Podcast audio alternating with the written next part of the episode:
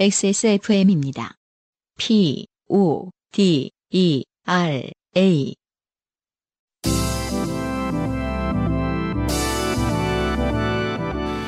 요즘은 팟캐스트 시대.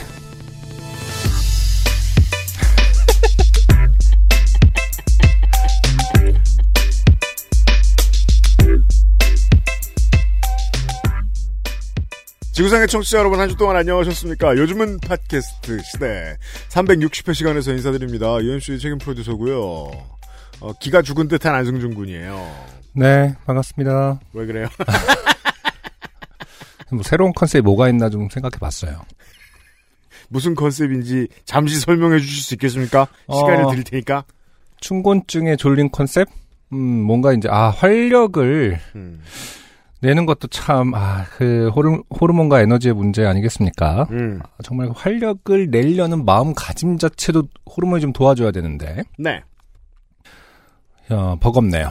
아, 이렇게 봄이 돼서 그런가? 진짜 인더 센터 오브 스프링이어서 그런가? 굉장히 저 늘어지지 않습니까? 한국은 음. 정말 봄. 네. 세차를 하면 한시간 뒤에 노랗게 되는 모든 차들이 꽃가루도 많고 봄입니다. 그렇죠. 송화가루의 계절이에요. 또 지난주에 워낙 활력 있게 했다가 당신이 너무 불안해하는 것 같아서 저 왜 이렇게 힘있어? 땅 샀나? 이런. 저 스스로를 돌아봤어요. 네. 그- 그것이 가식으로 느껴지는 것은 아닐런지. 음. 어, 뭐 이런 생각을 하면서 어, 적당히 하자라는 네. 아, 생각을 하는 순간 어, 도파민이 어, 나오지 않는 것인지 음. 음, 이렇게 힘이 없게도 한번 해봤어요. 정말 오랜만에 주말에 극장에 갔습니다. 그렇군요. 네. 아 근데 요즘은 정말 사람은 많긴 많더라. 그래요? 음, 극장은 그- 어땠어요? 확실히 그게 달라요. 제가 그 팬데믹 이후로 극장에 세 번 가봤잖아요. 음, 저는 한 번도 못 가봤어요. 네. 올해 두 번 가봤는데 네네. 작년엔 두 명만 앉았었다고 말씀드렸죠. 그렇죠. 올해는 예. 많아졌어요. 음. 게다가 또 이유가 있겠죠. 음. 미나리를 봤으니까. 아, 미나리 지금 이 시간에 오스카 하고 있는데 네. 어, 아, 확인해 본 결과? 아카데미 시상식이 진행 중에 있어요. 지금 잠깐 확인해봤더니 여우주연상을 수상하신 것으로 나오네요. 네, 저희들 축하드립니다. 뭐 점심 먹자마자 지금 이 소식이 나와가지고 재밌었나요, 아무튼? 어, 상당히 재미있는 영화고 네. 소문대로 봤을 때 저희들은 그냥 좀 재미있는 휴먼 드라마지만 음, 그 어떤 인종 문화에서 이민 간 사람이든 어느 나라로 간 사람이든 이민 2세대들은 눈물 콧물 짤 영화예요. 그렇군요. 어, 요파 씨도 워낙 해외에서 많이 듣는 팟캐스트이기 때문에 음. 또 공감하시는 분들이 많을 수도 있겠네, 요 해외에서. 그러게 말이에요. 네. 그 우리가 지금 그 여우 조연상 때문에 한국은 지금 난리가 났는데 처음이니까 또. 어 대단합니다, 아무튼. 예. 아시아계 최초 기록이 올해 나온 다른 것이 있습니다. 그 최근에 그 극장에 걸려 있는 영화 중에 하나죠. 노매드랜드의 음, 클로이 자오 감독이 감독상을 수상했어요.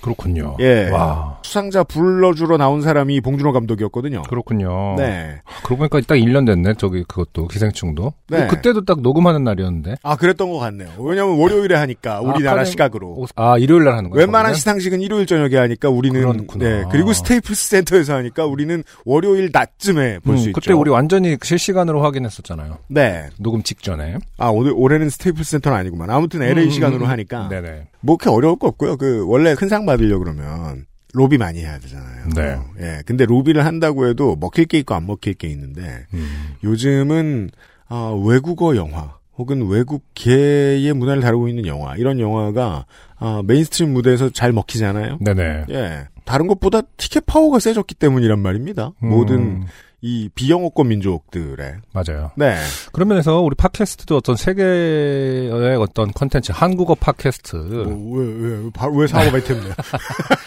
몰라, 갑자기 도파민 남이 막 잘 나오나 봐. 조울증이야 그거. 어.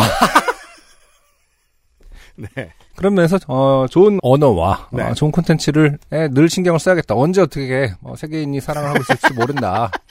한국어의 우리 한 어떤 30년 뒤에 어, 스탠다드를 만들고 싶다라는 생각을 하네요. 좋은 알겠습니다. 컨텐츠의 스탠다드. 네. 음. 여러분의 힘으로 지금까지 버텼고 앞으로도 그럴 겁니다. 네. 요즘은 팟캐스트 시대 360회예요. 아, 내가 또 희망찬 얘기하니까 약간 부담스러워서 잠깐 끊는 것 같은데 원래 극장 얘기하고 있었지 않습니까? 네. 자, 극장 좋았어요. 이 네. 영화 재밌어요. 네. 인생이 고달픈 세계인이 자신의 삶 속에 좋게 된 이야기를 나누는 한국어 친구 여러분은 지금 요즘은 팟캐스트 시대를 듣고 계십니다. 그 가족들이 정말 겁나 고달퍼요. 음, 예, 80년대인데 한국어로 된 방송 있잖아요. 뭐 KBS, MBC, TBC 뭐 이런 네네. 방송 비디오를 판단 말이에요. 그렇죠. 녹, 옛날에는 녹, 녹, 그렇잖아요. 녹화해놓고 팔죠. 그래서 옛날에 넷플릭스 같은 회사는 그런 거 해주는 회사잖아요. 그렇죠. 어떻게 비디오 그 배송해주는 맞아. 한국어 비디오 배송받아가지고 쌓아놓고 보는 그런 재미로 사는 거죠. 예. 아무튼 그렇죠. 한국어 친구예요. 저희가 음, 네. 바로 당일에 들으실 수 있는. 사실 제가 이제 유학 갔다 온 지가 10년째거든요. 딱 올해가. 네. 그때도 10년 전만 해도 넷플릭스 이런 게 없으니까 어. 좀 불법 사이트들이 좀 있었단 말이에요. 중국 통해서 그 한국 그 컨텐츠들 쫙 쌓여 있는 리스트업돼 있고 아. 그런 게 진짜 많았어요. 그 유학생들의 그 히트스로 굴러가는 거거든요. 그게 광고랑 이런 게. 21세기에 가장 유학생은 아니고 이제 거기 이제 다른 이민자들도 있지만. 음. 그렇죠. 근데 21세기에 가장 많은 디아스포라는 일 때문에 이민 간 사람 아니면 유학생들이잖아요. 그렇죠. 예, 그때만 해도 그런 것들이 참 고달파요. 10년 그, 전에 그런 아, 음, 세상에 많이 분들이 변했어요. 요파씨를 듣고 있습니다. 맞습니다. 당신과 당신 주변의 어떤 이야기라도 주제와 분량에 관계없이 환영합니다. 아 근데 방금 얘기한 거는 불법적인 거라서 내가 지금 그 다를 바가 없을 것 같은데. 사과하세요. 이따 또, 또, 사, 그러니까. 과 사과 후기 하나 왔어요. 네. 잘라주면 안 될까요? 요즘은 팟캐스트 시대 이메일 xsfm25골뱅이 gmail.com 조땜이 묻어나는 편지 담당자 앞으로 보내주신 사연들을 저희가 모두 읽고 방송에 소개되는 사연을 주신 분들께는 물론 제가 뭐 교황은 아닙니다만, 10년 전에 안승준 군은 용서받을 수 있어요. 그때는 그래요? 합법적으로 살 방법이 없잖아, 콘텐츠를. 음 영국에서. 그렇긴 하죠. 예. 음. 잘했어, 괜찮아. 아 당신이 또 용서 좀 되는 겁니까 제가 이제 그러니까 물 뿌려줄까요? 아, 어떻게 활개를 치고 다닐까요 제가? 커피 비너스 터치커피. 라파스티체리아에서 빤도르 빠네또네 그리고 베네치아나를 주식회사 빅그린에서 빅그린 4종 세트. 더 필에서 토일리시 세트를 TNS에서 요즘 치약을. 정치 발전소에서 마키아벨리의 편지 3개월권을 XSFM이 직접 보내드리는 XSFM 관여로 티셔츠를 선물로 보내드립니다. 요즘은 팟캐스트 시대는 커피보다 편안한 커피비노 더치커피에서 도와주고 있습니다. XSFM입니다. 오늘 커피 드셨나요? 더치커피 한 잔 어떠세요? 최고의 맛과 향을 위한 10시간의 기다림. 카페인이 적고 지방이 없는 매일 다른 느낌의 커피.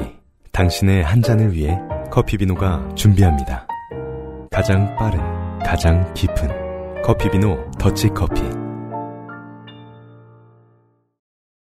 자, 기다리던 후기가 왔습니다. 네 캘리포니아에서 요 몇 주 사이에 이 전 세계의 한국어 사용자들로부터 네네 욕을 먹어서 음. 수명이 많이 늘어나신 이분의 후기가 왔습니다. 아니 그런데 기사가 있더라고요 뭐요? 그 이분에 대한 기사는 아니고요 네. 기자가 직접 나 이렇게 해봤다라는 기사 보셨어요? 아 봤어요. 네, 어, 네. 그래갖고 또 이제 사람들이 그러니까 역시 한국인인데 영향력은 어디까지인가 지인의 아이디를 사실상 도용해서 음. 맞아버린 거예요. 근데 그 시기에는 아직 어, 에센셜 워커, 그러니까 필수 노동자가 아닌 이상은 대다수의 지역에서는 백신을 맞을 수 없는 상태였댔거든요. 캘리포니아주가. 맞아요 그래서 캘리포니아주 보건당국에 이 기자를 신고한 시민들이 덜어 있어요. 그러니까요 불려가게 생겼어요. 어, 이걸 어떻게 뭐 기자 정신으로 봐야 되는 건지 아니 뭐 그런 맥락도 별로 없더라고요. 이제 그 뭐- 기자 정신 제 정신이 아니죠. 자, 그 후기가 왔습니다. 네, 여전히 익명으로 보내주셨고요. 네.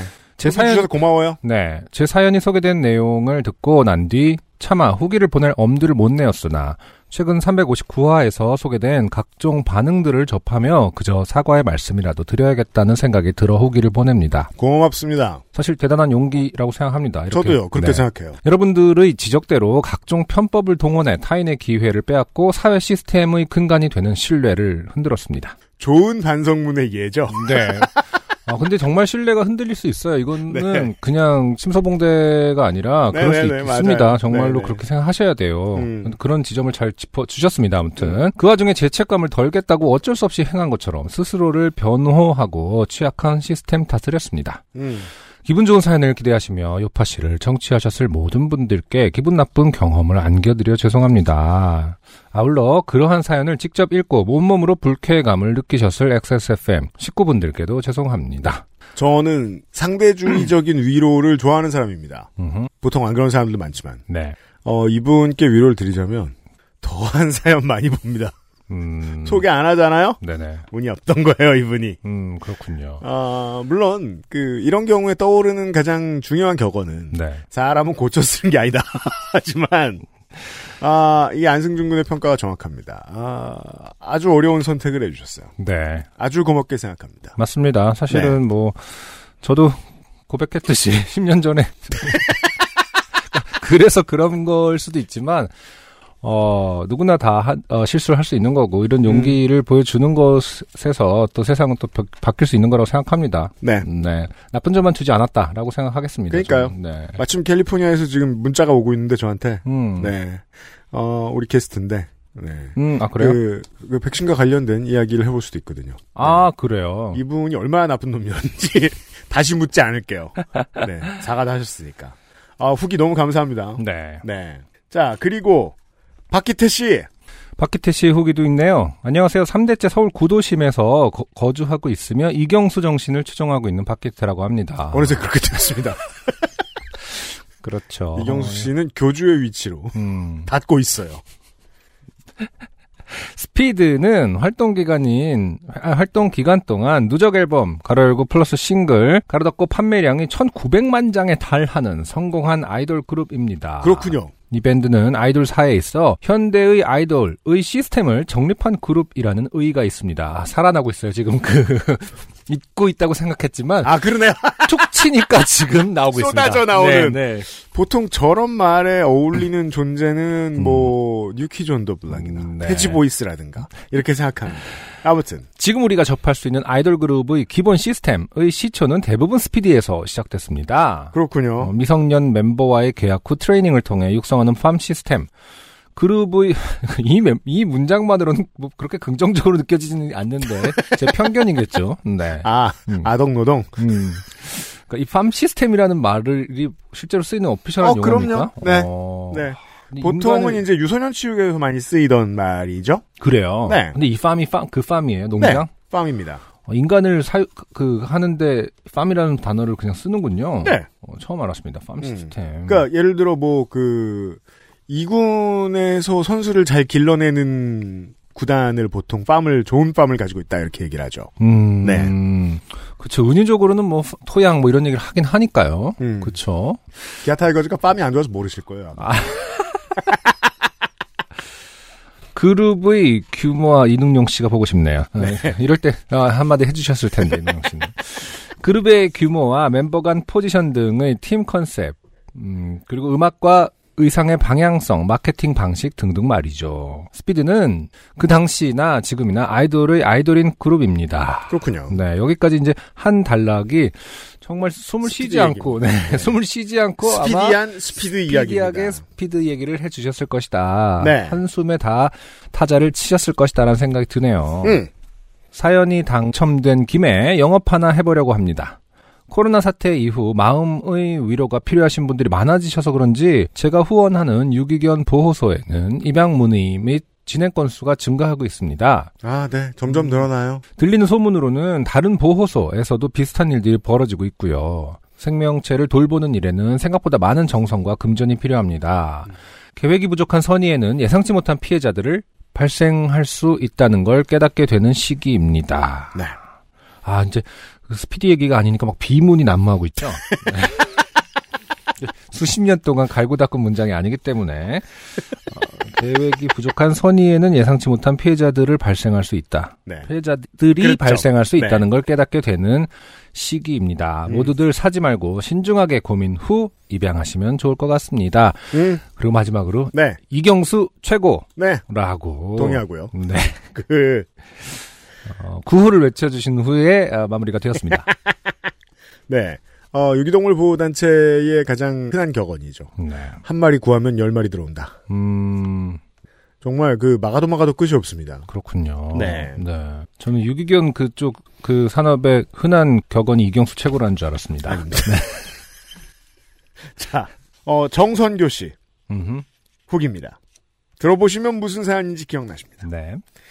빨리 후기를 쓰려고 했는데 요새 업무가 좀 쌓이고 요새 부모님의 농장 일이 너무 많아 좀 늦었습니다. 할머니가 세 계단 즈음에 앉아 쉬고 계셨을 때 길 건너편에 앉아 있던 저와 할머니는 눈이 마주쳤습니다. 보통의 경우 눈이 마주치면 가볍게 인사를 하고 서로의 갈 길에 따라 시선이 움직여야 하는데 왠지 할머니가 저를 계속 바라보고 있다는 느낌이 들었습니다. 네.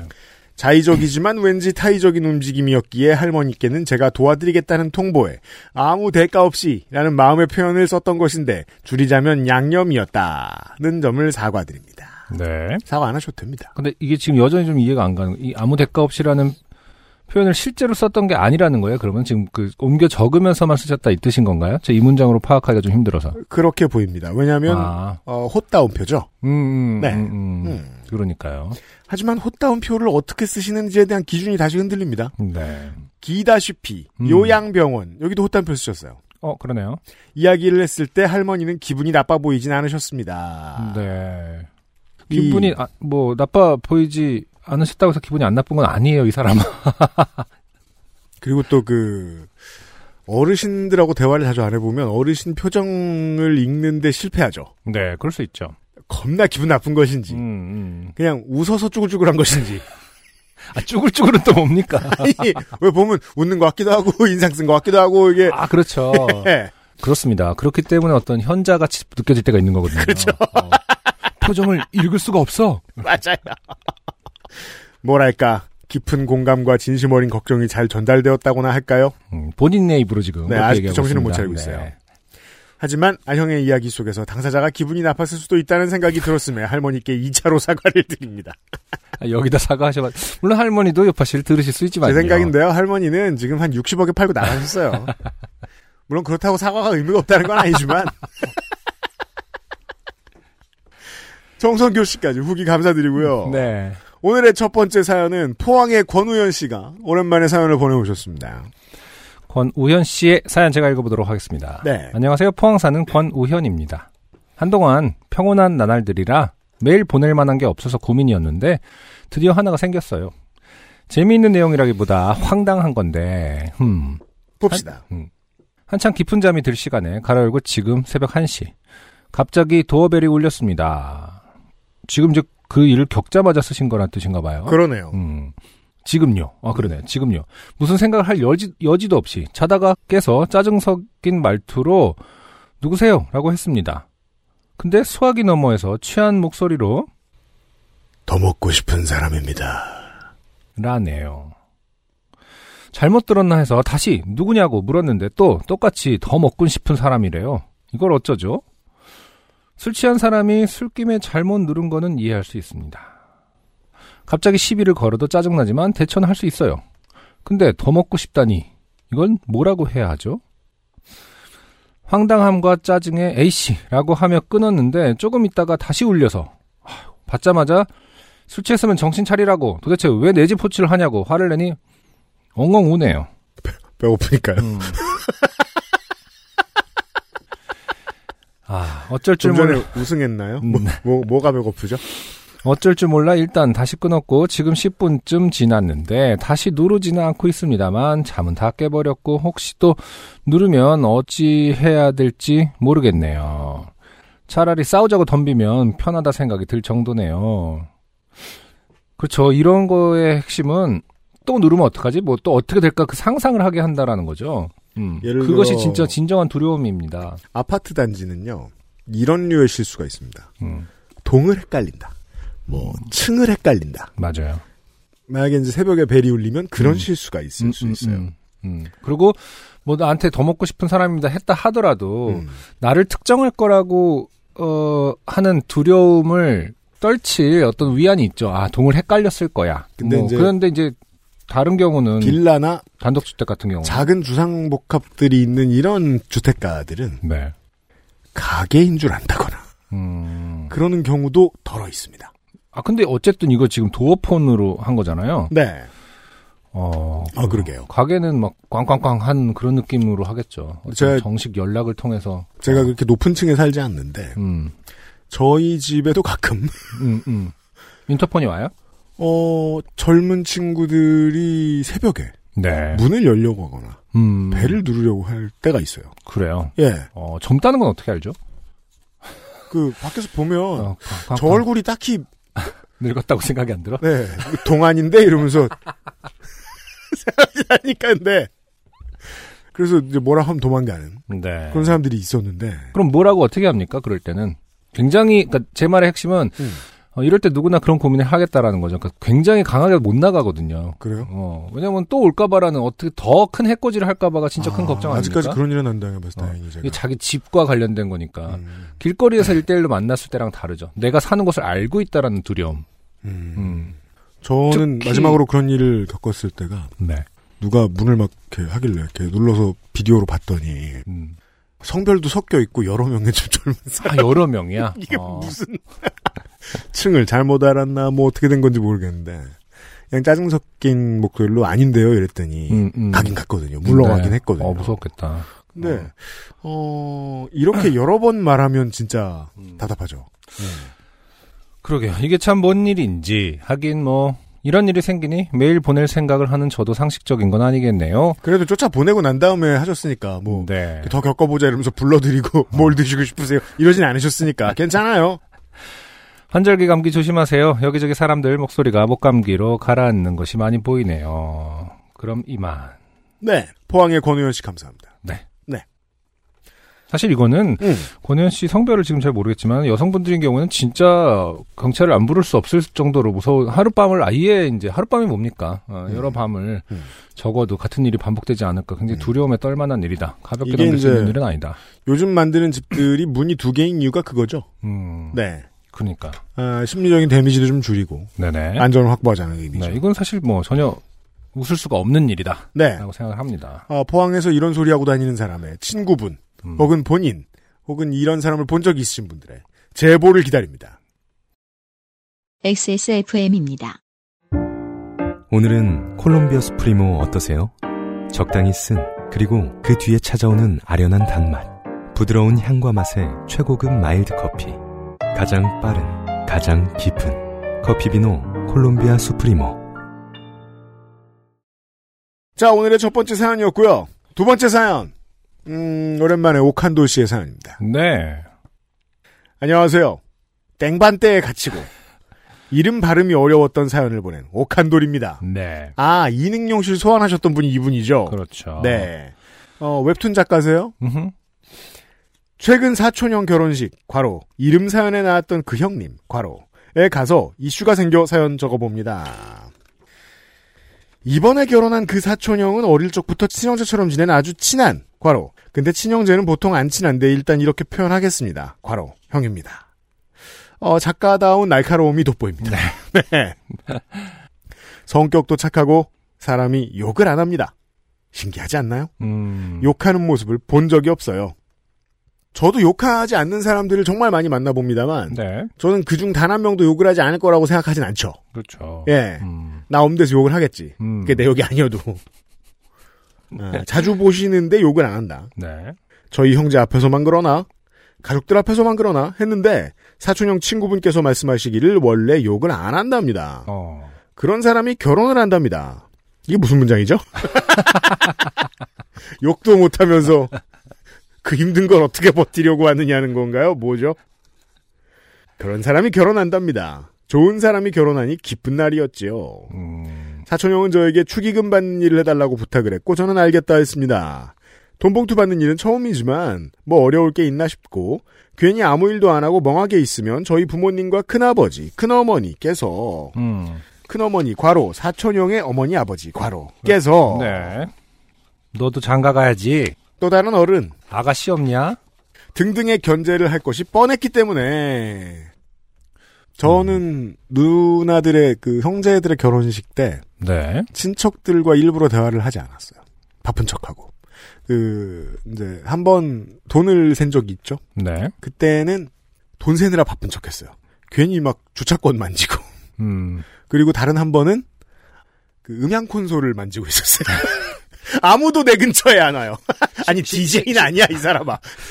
시, 시, 시, 시, 신사숙녀 이렇게. 그거 좋더라. 청취자 여러분 이게 저 이런 어른들 어택 안 당하고 싶으면요 어. 결혼식 때 제일 좋은 건 아 하긴 음악을 해봤어요 자기가. 아무튼 음향 네가 왜 콘솔 그걸 만져 이 새끼야 뭐 이러면 수 있죠. 우리야 뭐 음악을 했으니까. 음향 콘솔로 가세요. 아무도 안 건드려 당신을. 그렇죠. 음향 콘솔이라는 게 사실은 그냥 살짝씩만 만지면 큰 변화는 없습니다. 그러니까는 네. 음, 가서 그냥 조금씩만 만지세요. 네. 그리고 윈도우즈 미디어 플레이어에 플레이 버튼 눌러주는 게 다예요. 그다음부터는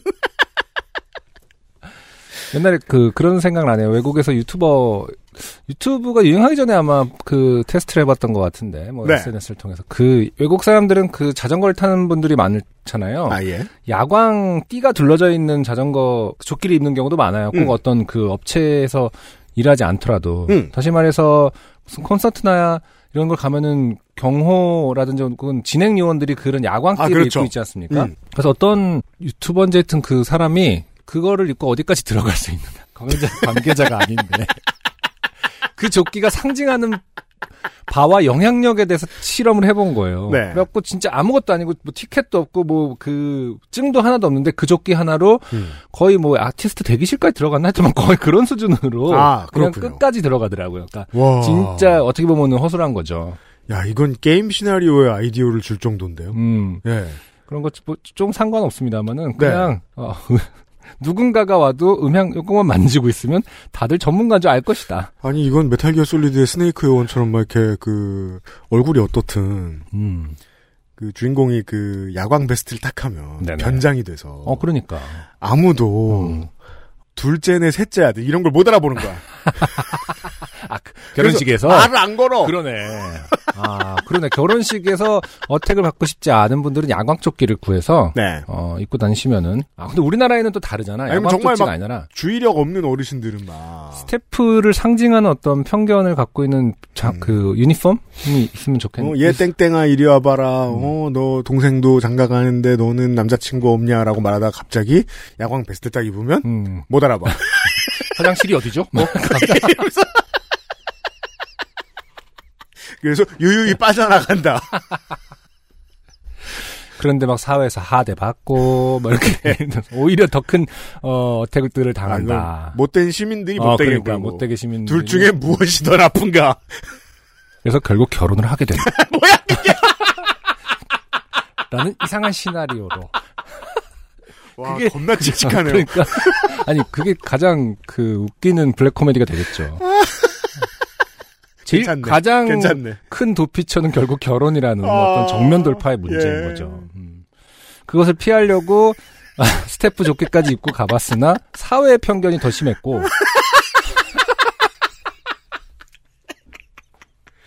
굉장히 블랙 코미디의 소재로서 훌륭하지 않습니까? 예. 네. 에디터가 밖에서 지금 음. 이 소위 프리패스 형광조끼 영상의 그- 아, 그거? 내용을 보내줬어요.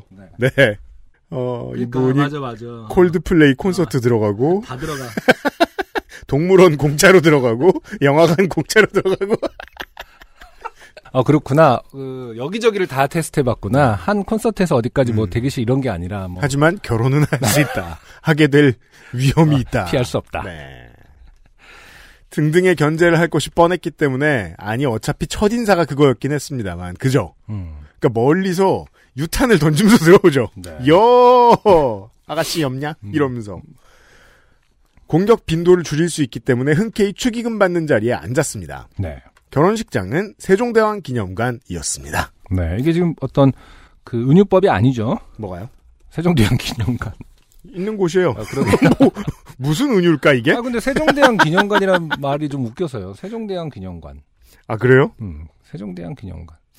왕 뒤에 그 저 저 시호 뒤에 기념관 붙이는 건 별로 별로, 흔, 없잖아. 흔한 일이 아니죠, 그죠? 그렇죠. 네. 음. 저 서울에 있고요. 예. 아, 서울에 있어요, 심지어? 서울에 있습니다. 아, 그렇군요. 네. 고려대학교 근처에 있는 걸로 알고 있습니다. 어, 세종대왕 기념관이. 여기서 신랑이나 신부 이름이 한글이면 할인이 된다는 소문이 있다는데 사촌형 이름이 한글이에요. 근데 그걸 물어볼 틈은 없었습니다. 근데 제 이름도 한글이에요. 그러니까 또 옆에서 어른들 너도 여기서 결혼해라. 또 다른 어른 언제 할 거냐. 어택이 들어왔습니다. 네. 그게 또 나쁜 거 중에 하나가 그래 맞아요. 그 축의금 받는 포지션은 공격당하기가 쉬워요. 왜냐하면 어른들이 음. 그 양가 부모들 옆에 괜히 서 있는 어른들이 있죠. 그런가? 말 많이 하는 어, NPC들 어. 있어요 음, 보면 네. 저쪽 우린 누구야 싶으면 이렇게 가보면 음. 나한테 어택합니다. 네. 아, 근데 세종대왕 기념관에서 이름이 순한글이면은 이제 그러니까 그 한글이면 할인이, 할인이 된다. 된대요. 네. 와, 신기하네요. 음. 결혼식 1시간 전쯤이 되자 손님들이 하나 둘씩 오시기 시작했어요.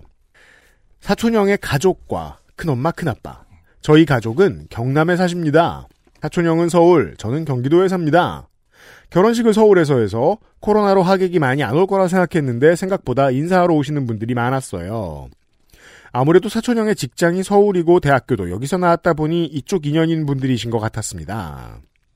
신부 측에는 손님이 얼마나 오시는지 확인을 못할 정도로 정신이 없었습니다. 처음 축의금 받는 일을 해서 더더욱 제 쪽만 신경 쓴 것 같네요. 지금은 이게 50명 이상 그게 풀렸나 보죠? 결혼식 결혼식은 같은 되는 걸로 알고 있습니다. 네. 예. 두꺼워지는 5만 원짜리를 보고 있으니 괜히 기분이 좋았습니다. 내가 이 정도의 현금을 만져본 적이 있던가 싶어 괜히 기운이라도 받아보려고 돈 뭉치를 만지작거렸더랬지요. 경우. 네. 네. 어, 손소독제 잊지 마시고. 음흠. 식이 시작되자 손님 발걸음도 끊겨서 여유로웠습니다. 그때 사촌 누나가 조카 둘을 데리고 등장했습니다. 오늘의 주인공들이 조카인가 봐요. 어른들 얘기 한참 했는데. 네. 사촌 누나는 외가 쪽으로 저희 어머니의 언니의 딸인데 엄청 친한 사이여서 경남에서 서울까지 왔다고 하니 특히 저희 어머니는 멀미를 심하게 하시는지라 그 고생을 하신 저희 어머니를 만나러 사촌 누나가 인사를 하기 위해 들른 것이었습니다. 조카 두 명 중 첫째가 제게 와서 조카 삼촌 웹툰 제목이 뭐예요? 어디서 연재해요? 일단 기분 나쁘죠. 네. 지가 알아볼 것이지. 어, 아니, 손가락이 없냐 폰이 없냐. 근데 이 사촌 동생 나이에 따라 좀 다르겠죠. 왜요? 음, 예를 들어서 초등학생 정도가 됐다면 잘 음. 모를 수도 있다라는 생각을 자연적으로 하지 않습니까? 그런가요? 음. 애들이 얼마나 똑똑한데. 구글에 옥한돌 쳐볼까요? 네. 바로 나오는데 뭘. 오만한 조카다. 네. 고봐요. 음. 를 연속적으로 물었고, 이거는 그냥 데미지 주려고 했지. 여러 번 한참을 날리는 거예요. 음. 에이, 기분 나빠라. 이러면서. 저는 그런 거 안 봐도 된다. 하며 넘기다가 잘 안 돼서 누나한테 물어봐라. 라고 대충 넘겼습니다. 일단 조카는 12살이고 제 작품은 15금인지라 질문을 쳐냈어요. 네, 일단은 12살이면 이제 초등학생인 거죠. 초등학교 6학년 정도 되겠 네, 그렇겠네요. 초등학교 말년이에요. 네. 음, 그러다가 조카가 제게 다른 공격을 했습니다. 네. 조카 1. 삼촌은 결혼 안 해요? 어른들에게만 이런 질문을 받을 거라고 생각했지 아이들에게 이런 질문을 받을 거라는 생각을 못한 저는 결혼을 안 할 거라며 어버버그랬습니다. 이렇게 준비 안 되면 아무 말도 못하는 사람이 있죠. 주로 그림 그리는 사람들이라는 것은 여러분들이 잘 알고 계신 일이고요. 그러자 조카는 요즘 저출산 고령화가 심각한데 왜 결혼 안 하세요? 출산을 안 하면 우리나라 경제가 무너져요. 네가 한국 경제냐 이게 뭐야? 와 이게 이게 정말 보수 정치 아젠다를 그냥 말하고 있네요. 음, 네. 등에 요즘 학교에서 대체 뭘 가르치는가 싶은 의문이 들며 어린 놈이 뭐 그런 걱정을 하냐 하고 넘길까 하다가 안승준님의 팟캐스트에서 어린아이들은 우리보다 진화한 존재라는 말이 떠올라 네. 역시 음흠. 활용 못하는 사람한테 좋은 말 하는 건 아무 쓸모없는 짓입니다. 음. 저 나는 내 삶이 더 중요해. 이 멋있는 말을 이렇게 바보 같은 상황에 쓰는 것도 쉬운 일은 아닙니다. 초등학교 6학년 아이에게. 아, 근데, 음, 뭐, 초등학교 6학년 정도면은 무슨 말인지 알, 알아들을 수도 있습니다. 음. 글쎄요, 알아들을 친구가 이렇게 자꾸 물을까 싶기도 하고요. 아니, 그러니까 영향을 줄 수는 있다. 네. 언젠가 아, 기억- 그건 그래요. 그건 언젠가 기억날 수 있습니다. 음. 삼촌이 그런 말 했던 이유를 지금 알겠네? 라고, 그렇죠. 라던가. 그래요. 예, 예, 음, 그렇게 음, 생각할 수 음, 있어요. 음. 음. 라고 뱉고 보니 너무 이기적인 말 같았습니다. 네. 계속되는 조카의 결혼 어택에 저는 어린아이를 존중하며 대화해야 한다는 셀프 바인딩으로 어떤 대답을 해야 할지 고민을 하려 했지만 녀석의 질문의 틈새는 너무나도 좁아 쉴 틈이 없어 제 정신을 혼란하게 만들었습니다. 네네. 다행히도 누나가 저에게 정말 좋아하는 사람 아니면 하지 마라. 라고 해줬고 음. 저는 너네 엄마가 하지 말란다 라는 무적의 문장을 획득할 수 있었습니다. 그러니까 쉽게 말하면 이거 아니에요. 그 음. 헬프가 들어오기 전까지는 전혀 대처가 안 됐다. 그러니까 나는 내 삶이 더 중요해는 이미 잊혀진 지 오래고. 그렇죠. 어, 어. 결국에는 나는 누나가 진짜 중요해. 사촌 누나의 말이 너무 중요해서. 어, 너네 엄마가 너의 하나만 엄마 할 거야. 하나만 할 거다. 결국 아이들에게 나쁜 또 설레를 남기고 말았습니다. 우리 엄마 그렇게 센가? 이러면서 맞아 이러면서 그지? 납득.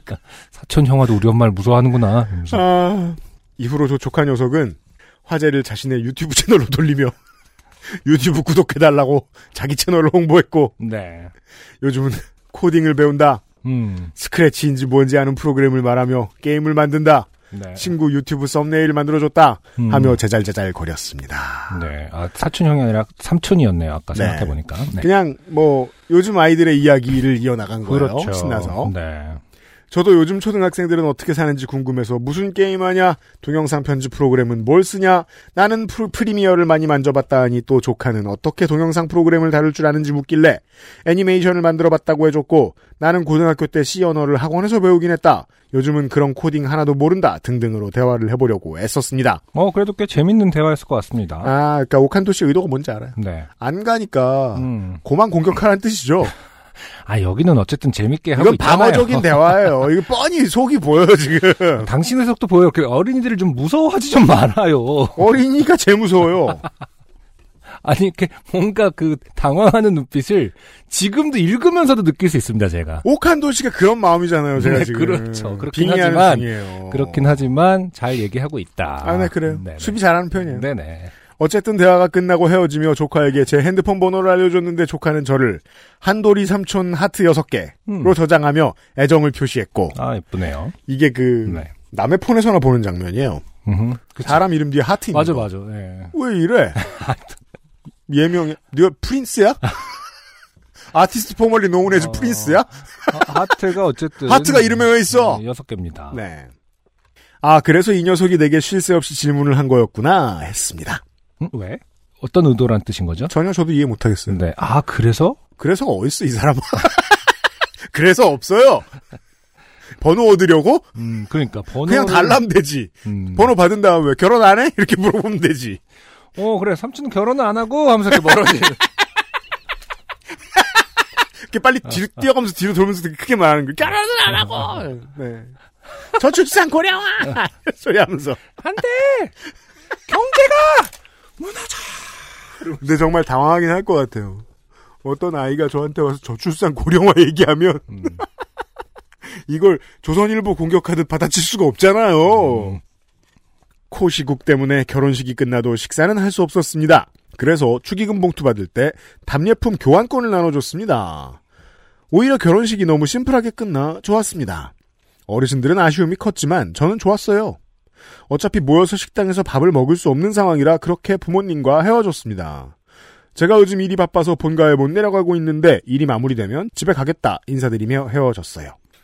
오랜만에 신은 구두는 제 뒤꿈치를 긁어대서 걷는 게 고통스러웠습니다. 하지만 그래도 제 머릿속에는 조카의 질문인 저출산 고령화에 대한 고민이 계속 진행되었죠. 고령화라는 건 그냥 사람이 안 죽는 현상인 것이고, 그렇죠.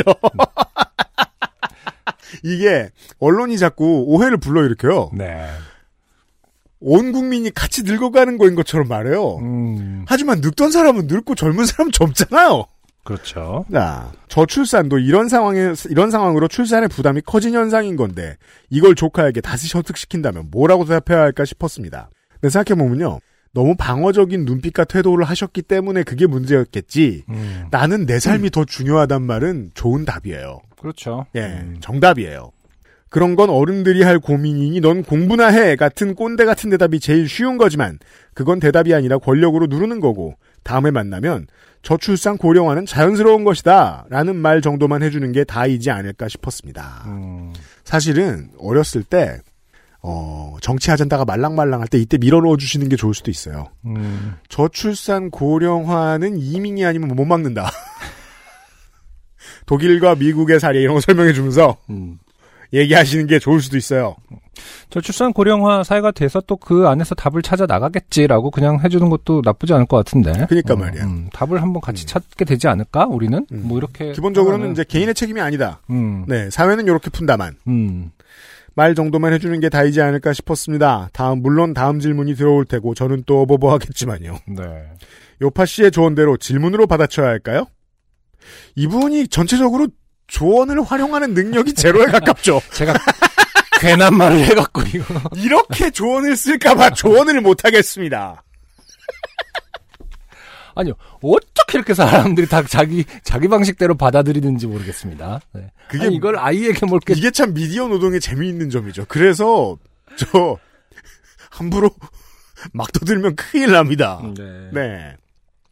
어, 오칸돌 씨를 위한 개인 맞춤 답변은 해드려야죠. 음. 오칸돌 씨 사연 소개해드리는 시간이니까. 네. 그렇게 하지 마세요.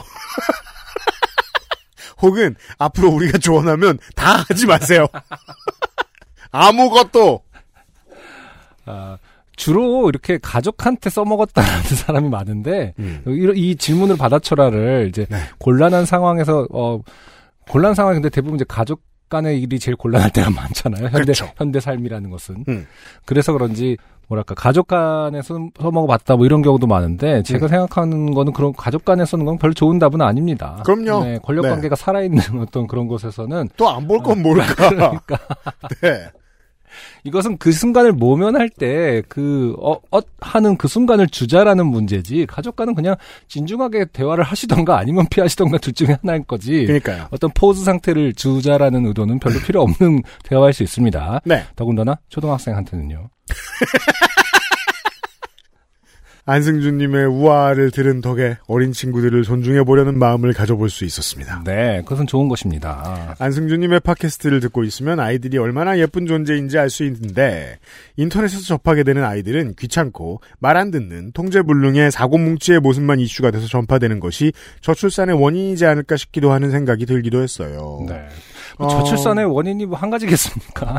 근데 뭐 미디어도 뭐 중요한 네. 아, 그러니까 뭔가 그 미디어의 품이 없어짐도 중요한 원인 중에 하나긴 합니다만 네. 왠지 요 며칠간 저출산 고령화에 대해 계속 고민하게 될 것 같아요. 다음에는 조카가 어떤 질문을 할지는 모르겠지만요. 오칸도 씨 감사합니다. 네. XSFM입니다. 오늘 커피 드셨나요? 원두커피 한 잔 어떠세요? 정확한 로스팅 포인트, 섬세한 그라인딩, 원두 그 자체부터 프렌치 프레스까지 모든 추출에 맞춰진 완벽한 원두.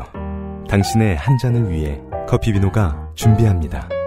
가장 편한, 가장 깊은 커피비노 원두커피. 자 이번 주의 세 번째 사연 오연주 씨는 누구시냐면 네. 스스로 소개해 주십니다. 안녕하세요, 유형. 싸제 비대, 버건디 네일, 그리고 도라에몽 주먹의 오연주입니다. 바로 그분입니다. 네. 최근에 이제 정미라 씨가 나오셨을 때 그 도라에몽 주먹 네. 이게 나왔었죠. 맞아요. 굉장히 애청자이신 거죠. 음, 얼마 전 할머니 댁에 갔다가 좋게 된 것 같아서 이렇게 사연을 또 씁니다. 할머니 댁에 굉장히 오랜만에 가게 되었는데 할머니께서 오랜만에 어, 핸드폰을 바꾸셨더라고요. 어르신들은 주기가 한 5, 6년 되시는 것 같아요 보면. 음. 네. 근데 오랜만에 가게 됐는데 오랜만에 핸드폰을 바꾸셨다고. 아 다시 말해서 오만하죠. 어, 아니면 이제 본인이 할, 어, 오신다고 해서 할- 핸드폰을 바꾸셨을 수 있죠. 그럼요. 네. 우리 어, 손주가 온다. 배그나 해야 되겠다. 핸드폰을 바꿔야 대화가 통할 것이다. 네. 음, 자주 가면 이제 어, 자주 바꾸시진 않을 겁니다. 네. 자주 가면 또 자주 바꾸실 수 있나? 오랜만에 갔기 때문에 바꿀 수 있고. 원래 핸드폰은 정말 오래된 음. 폴더폰이었는데 새로 바꾼 핸드폰은 화면이 터치가 되는 비교적 최신 폴더폰이었습니다. 아, 요즘 폴더 어르신용 뭐라고 불러야 돼? 효도 스마트폰? 음, 그런 거죠. 폴더인데 이제 네네. 터치는 되는. 음. 그리고 중요한 건 이제 몇 가지 메신저가 되는 네네. 교회에서 이상한 소리 들어야 되니까. 음. 네. 원래 핸드폰을 쓸 때도 할머니 댁에 갈 때마다 매번 사용법을 다시 알려드렸었는데 새로운 핸드폰은 저도 조금 어렵더라고요. 음. 그래서 할머니가 요청하신 1. 전에 핸드폰에서 사진을 옮겼는데 그거 보는 방법 2. 전화번호부는 어디에 있는지 음. 3. 정시 알람 이렇게 세 가지를 알려드렸습니다. 아 음. 정시 알람 야 이거 옛날에 핸드폰은 있었죠. 그게 뭐예요? 2시 뭐 이런 거 있잖아요. 어, 어. 아! 3시 되고 이런 거. 그 2001, 23년만 해도 그 소리 나면 부러워했던 것 같기도 그게 거의 하고. 디- 뭐 옵션에 있긴 있었을까? 거의 디폴트의 느낌인데 그때는 왜 이렇게 많이 아, 들렸을까? 제가 지금 폴더 스마트폰을 보고 있는데 이렇게 생겼네요. 어디 봐봐요. 그냥 폴더폰처럼 생겼는데 더 크고요. 음. 네네. 음, 네. 그렇군요. 네, 그 이제 저 저 뭐냐 그 300만 원짜리 삼성폰 말고 네. 이렇게 정시 알람 이렇게 세 가지를 알려드렸습니다. 이게 이제 할머니가 요청하신 거란 뜻이죠. 음. 세 가지를. 1번과 2번은 어렵지 않았는데 3번이 문제였습니다. 아, 정시 알람. 옛날 핸드폰들은 씩씩한 어린이 목소리로 1시, 2시 같은 정시 알람이 있었는데 음, 나름 터치 폴더폰이라 그런지 아무리 찾아봐도 정시 알람 기능이 없더라고요. 아, 할머니는 이게 필요하시구나. 그 네. 네. 음, 그, 그, 매 정시가 되면, 어? 플랭크 그렇죠. 그렇죠. 하셔야 되니까. 알고 봤더니 생각보다 캐주얼한 어떤 그런 게 아니라 굉장히 엄격한 어떤 스트릭트하게. 엄격한 체력 관리를 하고 계셨을 수도 있는 거죠. 네. 음, 네. 음. 그러니까 코어 운동을 한 시간에 한 번은 해야 된다. 내가. 음. 네. 검색도 해보고 핸드폰도 샅샅이 뒤져봤지만 결국 방법을 찾지 못해서 할머니께 안 되는 것 같다고 말씀드리고 돌려드렸습니다. 음. 어, 가끔 그럴 때 있어요. 저희 같은 경우도 뭐 이제 부모님 거를 이제 뭐 이거 어떻게 하는 거냐. 근데 저 같은 경우도 스마트폰이 곧 저는 아땡폰이기 때문에 음. 다른 브랜드를 아예 이제 인터페이스를 아예 모르거든요. 그러니까 음. 더 어떻게 보면은 더 모르는 사람이 될 때가 있어요. 가끔. 그래서 저는 그 제가 쓰는 거랑 같은 걸 사드리죠. 그렇죠. 그래야 음, 그나마 음. 예. 안 사드린 게 문제구나. 그렇지. 돈을 쓰고 뭐라 해. 네.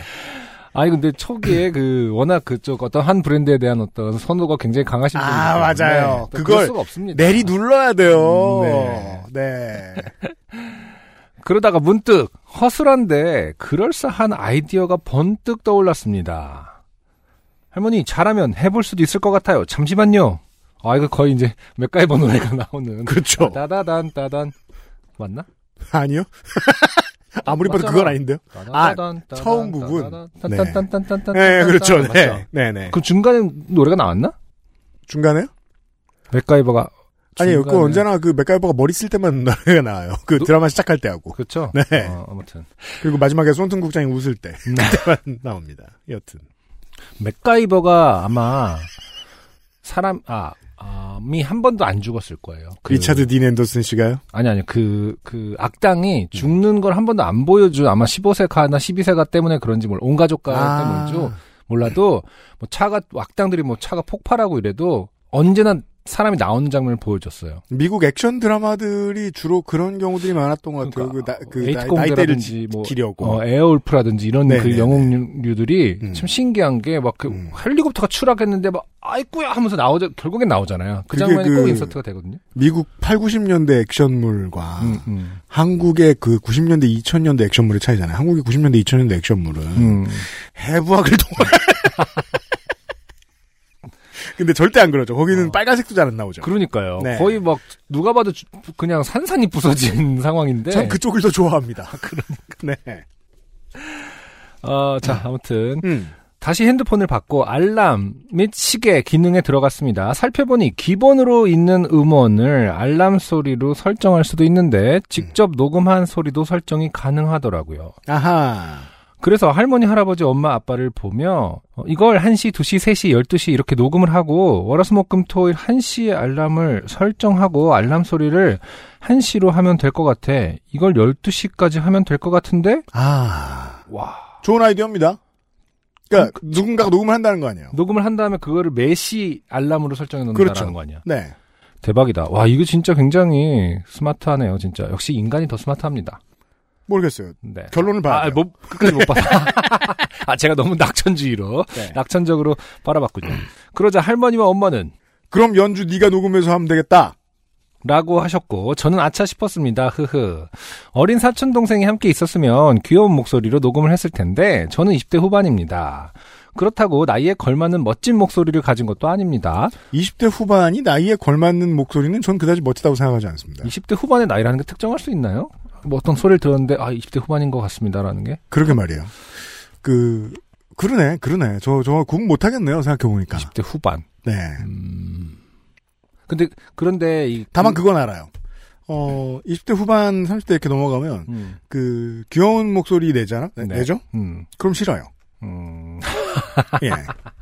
그건 확실해. 아 근데 나중에 들으면은 뭐 예를 들어서 막이래라는 말 옛날에 많이 썼잖아요. 네. 음, 어떤 대화에 그런 거가 들어가는 그, 그 묘한 톤이 있거든요. 음. 그러면은 나이를 추정할 수도 있을 것 같긴 해요. 그런 어떤 인터네이션이 있어요. 아, 그래요? 사실은. 음. 어, 30대가 쓰는 말, 40대가 말을 다른 이유는 음. 어떤 부- 그 음성의 문제가 아니라 어투가 아, 유행하는 그럴 수 어투 있죠. 그리고 말끝을 마무리하는 뭐 옛날에 우리 때도 막 아, 뭐, 뭐, 뭐, 막 이래. 이러고 다 끝냈잖아요. 그 저는 어. 그 마기례를 통해서 네. 뭐 그런 건 못 파악하고 음. 호를 결정했어요. 마기례를 쓰면 싫어했어요. 아, 그러니까. 네, 막 싫네. 이래서, 네. 아, 그 느낌 너무 아저씨 같잖아요. 뭐가요? 어, 그럼 난 막 싫어, 이놈아. 막 약간. 아, 너 그때 그러고 다녔던 거야? 저 20대 초반부터 아니 아. 실제로 말한 적은 없죠. 다만 네. 아무튼 네. 있을 수 있을 것이다라는 아, 생각이 예, 들어서 그렇습니다. 네, 네. 아, 특정 나이대의 어떤 목소리라는 것은 그럼요. 있을 수 있다. 아니 뭐 제가 자주 얘기하는 겁니다만은 그 90년대 TV에 사람들 말하는 거 듣고 있으면 맞아 맞아 음. 어. 그 당시에 서울 방언은 다 북한 말이죠. 네 약간 다르죠 예. 네, 굉장히 이상하고 음. 언젠가는 지금의 우리말도 그렇게 느껴질 수가 있는 거겠죠 네. 자 우선 이야기를 나누는 엄마 아빠 할아버지 할머니를 뒤로 하고 큰 방으로 들어왔습니다 아, 녹음을 하기 녹음실로 들어갔습니다. 그리고 혼자서 녹음 버튼을 누르고 1시. 다시 정지 버튼을 누르고 녹음 버튼을 누르고 2시. 다시 정지 버튼을 눌렀고 이걸 12시까지 반복했습니다. 네. 야, 그래 참 좋은 손녀다. 손녀 맞나? 어떻게 읽었을지 참 네. 궁금합니다만 확인할 수는 없죠. 한 시, 음, 그렇죠. 두 시. 아, 근데 뭘 해도 좋겠죠. 뭘 해도 귀엽고 손주 목소리인데. 아, 뭐, 물론, 물론 그렇습니다. 음.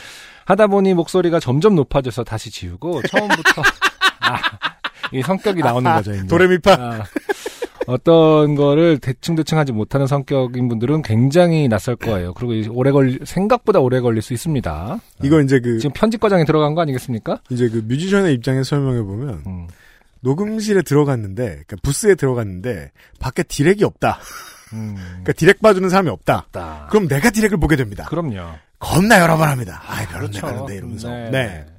하다 보니 목소리가 점점 높아져서 다시 지우고 처음부터 낮은 목소리로 다시 녹음하느라 꽤 오래 걸렸습니다. 음. 그래요. 그래서 제가 녹음한 제 거 혼자 할 때 녹음과 편집이 하루 이상이 걸리는 거죠. 네. 그렇게 녹음을 다 했고 알람 설정을 했습니다. 할머니께서는 새벽에도 알람이 울리길 원하셔서 어, 진짜? 어, 새벽 3시 뭐 이러면은 잠결에도 프랭크. 아이고 그래도 어, 중요하죠. 어 그럼 네. 올해도 김장을 하려면 음, 뭐 이런 식으로 음, 손주들 오래 보려면 브랭크를 새벽 3시에도 음, 해야 된다. 네. 할머니께서는 새벽에도 알람이 울리길 원하셔서 새벽 12시부터 밤 11시까지 전부 설정을 했고 한 번만 정확히 정확히 울려야 하기에 다시 알림은 해제했습니다. 아 그렇구나. 나는 아땡폰으로 이게 할 수 있는지도 잘 모르겠네. 이게 아까 한 번만 울리게끔 할 수가 있는 녹음한 건지. 목소리로 알람이 되는 기능이 일단 없지. 상당수 스마트폰에 없는 경우가 그렇죠. 많은 걸로. 특정 회사일 것 같아요.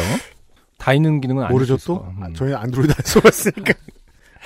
그리고 테스트를 통해 잘 됐나 확인을 해야 했지만 너무 수치스러워서 들어보지도 않았습니다. 아, 이것이 그- 음, 일반인의 정상적 심리죠. 그런가? 자기 목소리 다시 듣는 건 아주 힘든 맞아요. 일입니다. 쉬운 일은 아니지만 네. 음. 또 재밌는 어떤 이벤트이기 때문에 들어볼 법도 했습니다만 하겠습니다만 또 아닐 수 있죠. 근데 다만, 저도 어, 19에서 20로 넘어갈 때 그게 제일 힘들었거든요. 네. 어, 제 목소리를 듣는 게 세상 싫었는데, 그때 음악 했잖아요. 그죠. 근데 그걸 하겠다고 이제 나섰으니까 들어야 될 거 아니에요. 그렇죠. 아, 그러니까 굉장히 어떤 극복을 해야 되는 부분이 많았군요. 정부 치느라 한참 걸렸던 것 같아요. 자기 목소리에. 예. 아, 이게 어. 뭐야! 이러면서. 음, 그니까 뭘 들리면 멀리 도망가고 막 이랬단 말이에요. 그건 20대 중후반까지 계속 그랬는데 음. 네. 그럼- 기억나요. 그럼 노래할 때 모니터를 굉장히 예민하게 아니요. 하지 않고 했어요. 그때만 마인드를 바꾸는 거죠. 아, 그러니까 진짜 힘들었겠네요. 전투적으로 하고 어. 나중에 집에서 이제 그 터- 버스 탈 일이 있는데 있었는데 안산에 없는 버스였어가지고 그 수원 시외버스 터미널로 갔어요. 네. 근데 멀리서 수원 버스 터미널에서 음. 제 목소리가 나오는 거예요. 음. 그럼 못 가고 그냥 있었어요. 3분만 기다릴까? 이러면서 어, 저기 왜 내가 있지? 뭐 약간 이런 진짜 겁나 듣기 얼음 싫더라고. 얼음 상태가 되는 거 아닙니까? 예. 네. 여기 마음을 이해합니다 오늘 주씨. 자, 다만 수치스러운 와중에 괜히 뿌듯해서 할머니께는 당당하게 할머니 다 했어요. 이제 정시 알람 잘 울릴 거예요 하고 집으로 돌아왔습니다. 아, 이게 의도는 네. 좋았는데 안타깝게도 뭐랄까 확인을 안 했습니다. 어, 컨펌을 하지 않았습니다. 보죠. 집에 도착해서 할머니께 전화를 했는데 할아버지가 받으셔서 잘 도착했다고 말씀드렸습니다. 그리고 할아버지 핸드폰 알람 잘 울렸어요? 라고 여쭤봤는데 할아버지께서 어, 잘 울리더라. 근데 이게 왜 열번씩 울리냐? 6시, 6시, 6시! 이렇게 아, 할머니가- 한참 울리다 꺼지더라. 할머니가 푸시업을 하시는군요. 플랭크가 아니라 근데 그럼 겁나 빨리 하시 그게 어, 알람은 여러 번 울려야 되잖아요. 그러니까. 그러니까 아까 내가 얘기한 어, 아땡폰 이거 안 될 건데 얘는 되나 보다 하는 게 어떤 정당한 의문이었네요. 이게 어떤 소리가 한 번만 딱 울리고 끊어진다라는 설정이 좀 신기했거든요. 그런가 근데 봐요. 그, 그거를 어떤 일정 기간 동안은 당연히 네. 하게끔 돼 있겠죠. 초기 설정이라는 것 그렇겠죠. 자체가. 네. 알람이라는 것은 음. 슬, 슬쩍 밀어넣는 게 아니지 않습니까? 6시에요. 이런 알람은 없습니다. 알람의 최종 목적은 깨우는 것이에요. 알려주는 것이고. 맞아요. 그렇죠. 네. 아까 말씀드렸는데 제가. 아, 못 들으셨구나. 이러는 알람은 없습니다. 엄청난 AI죠. 음, 자기 핑계를 대는. 나는 울렸다고. 아, 감성이 있는 아- AI. 그러니까 너무 닥달하지는 못하는 AI. 곤이자길래. 일어나셔야 될 텐데 말입니다. 김상국님, 와, 그럼 어, 이병 AI. 근무 시간입니다.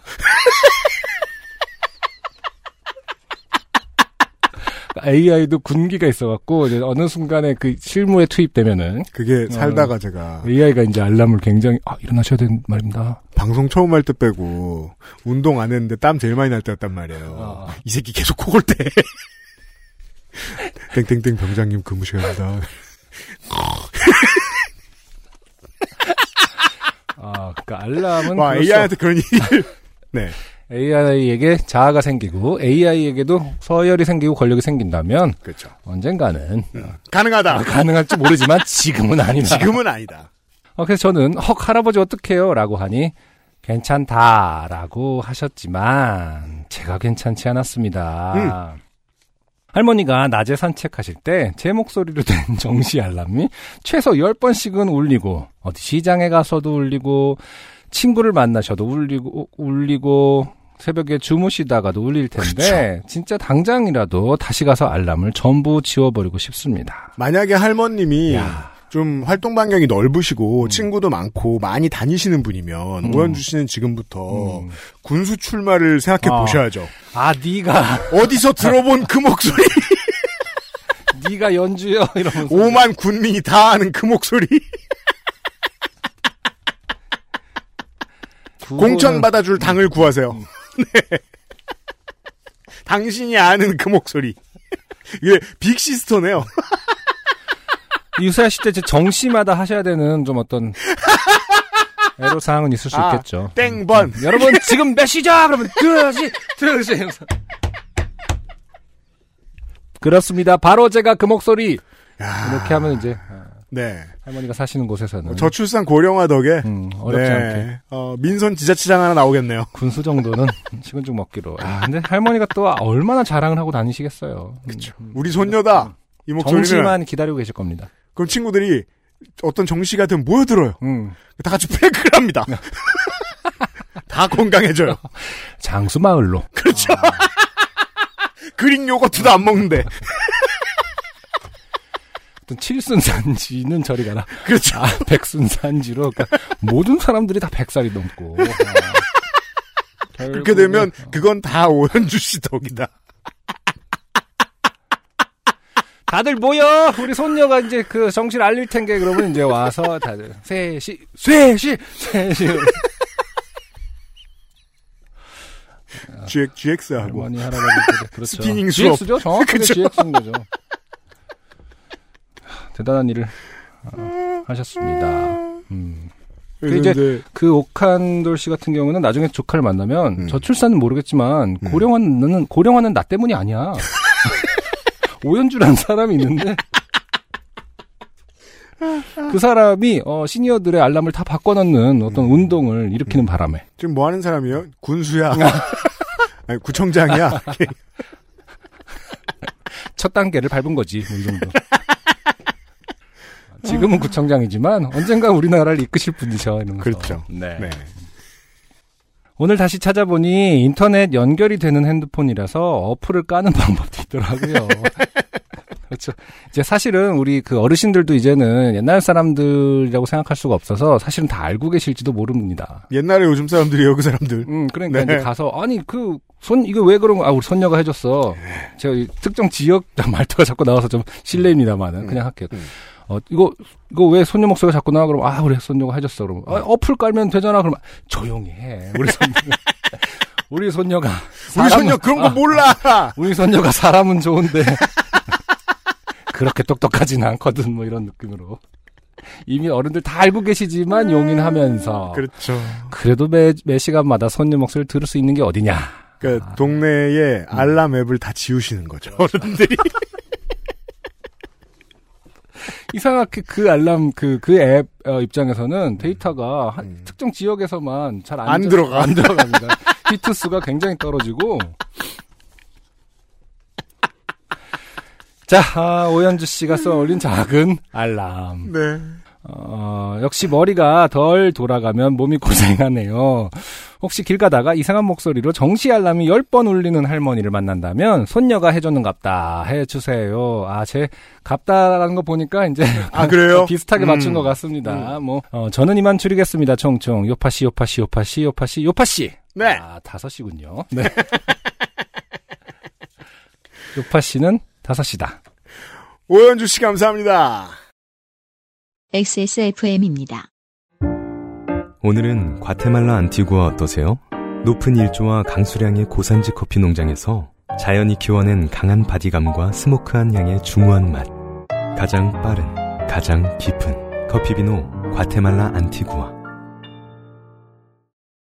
2021년도 어느덧 세 번째 월장원을 만나게 되었으니 네. 월장원 아닌 네 분을 소개하죠. 네.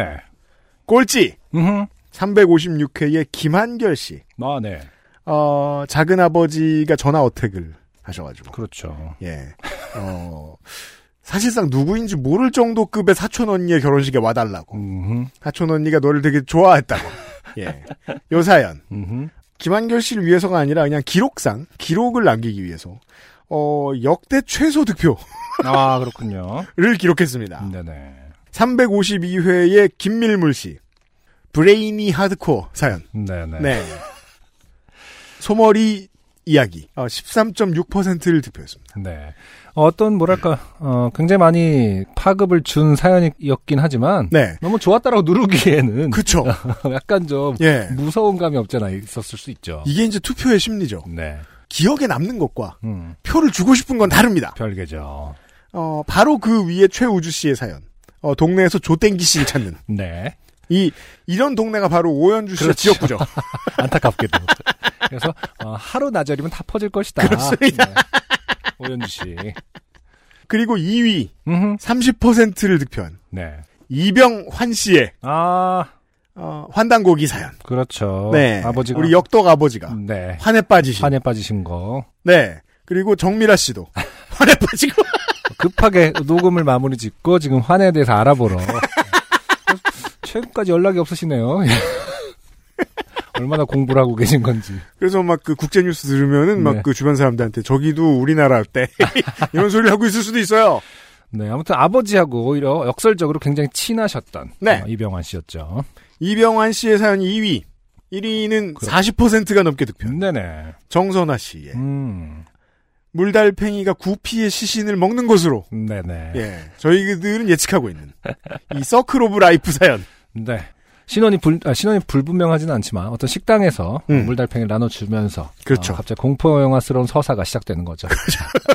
나눠줄 때는 모두가 웃으면서 왔지만 어, 물달팽이가 어항에 들어가는 순간 영화적으로는 배경음악이 바뀌었을 것이다. 그럼요. 네.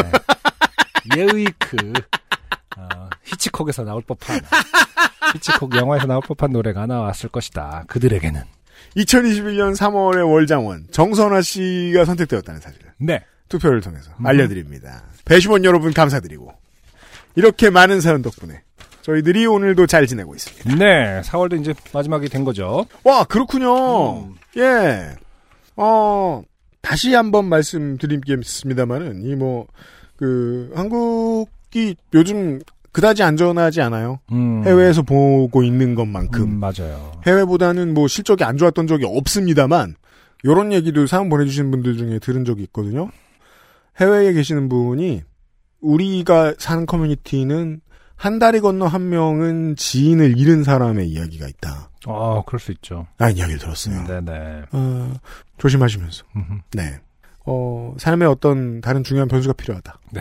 그러면은 매시 알람을 그렇죠. 네. 거리 이러면서 오현주 씨의 목소리를 빌어. 네.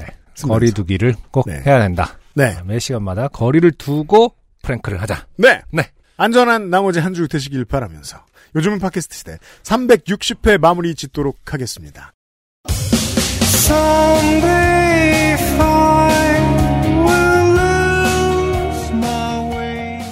자, 6월 5일, 새로운 소식이 있죠. 6월 5일 토요일 공개 방송으로 만나뵙도록 하겠습니다. 네. 여러분은 집에 앉아서 어, 심심하면 댓글 올리면서 네네. 공개 방송을 보시면 되겠습니다. 네. 네, 지난번하고 같은 어떤 참여형 그렇죠. 지금 기술적으로 좀 굉장히 연구를 많이 하고 있다고 하는데 많은 연구를 하고 있습니다. 네, 보다 완벽한 또 XSFM이 사운드적으로 지금 거의 어떤 성과를 이뤄냈지만 네. 또 이런 류의 라이브 스트리밍도 또 허트로바트로 하는 회사가 아니지 않습니까? 그럼요. 그 오현주 씨가 본인 목소리에 적응 못했듯이 네네. 저도 유튜브를 안 봅니다. XSFM 유튜브 채널을 음흠. 적응 못했어요. 네. 영원히 적응 못할 것 같아요. 네. 그럼에도 불구하고 하고. 어, 보는 여러분들은 편하시라고 네. 여러 가지 방식들을 준비하고 있어요. 네. 예. 스트리밍 라이브 공개 방송 2021년 6월 5일에 만나 뵙도록 하겠습니다. 여기 있는 저희는 안승준과 UMC 밖에는 윤세민 에디터였고요. 다음 주 361회부터 일단 듣고 얘기하죠. 아니 그래요? 저기 6월 5일 토요일 몇 시라는 얘기는 안, 안 해도 돼요? 시간은 다음 주에 얘기할게요. 아 그래요? 알겠습니다. 우리 쇼을 보고. 알겠습니다. 네. 2021년 6월 5일은 6월 5일이고요. 일단 다음 주 화요일에 어김없이 다시 돌아오도록 하겠습니다. 안녕히 계세요. 감사합니다. XSFM입니다. P, O, E,